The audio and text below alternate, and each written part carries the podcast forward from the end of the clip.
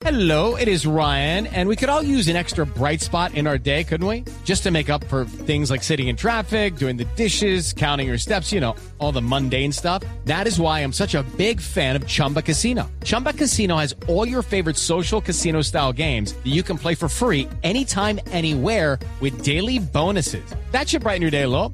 Actually, a lot. So sign up now at chumbacasino.com. That's chumbacasino.com. No purchase necessary. BGW. Void were prohibited by law. See terms and conditions. 18 plus.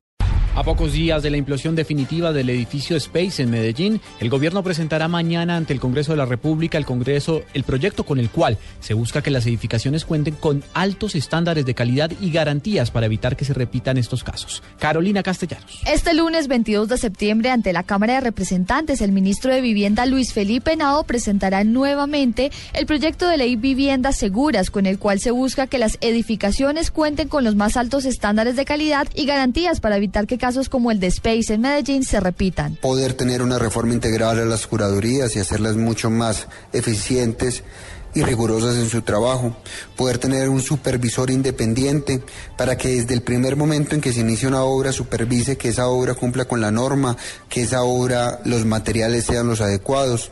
Como tercer elemento, se crea un concurso nacional de curadores para que no se vuelva a poner un curador a dedo, sino que se eh, lleguen allí los mejores para dichos cargos. Desde el Ministerio de Vivienda se espera que tanto el constructor como el curador estén obligados a adquirir un seguro que cubra a los propietarios y a los terceros que se vean afectados si se da la caída de la edificación como consecuencia de las deficiencias en construcción, suelo, materiales o diseño. Carolina Castellanos, Blue Radio.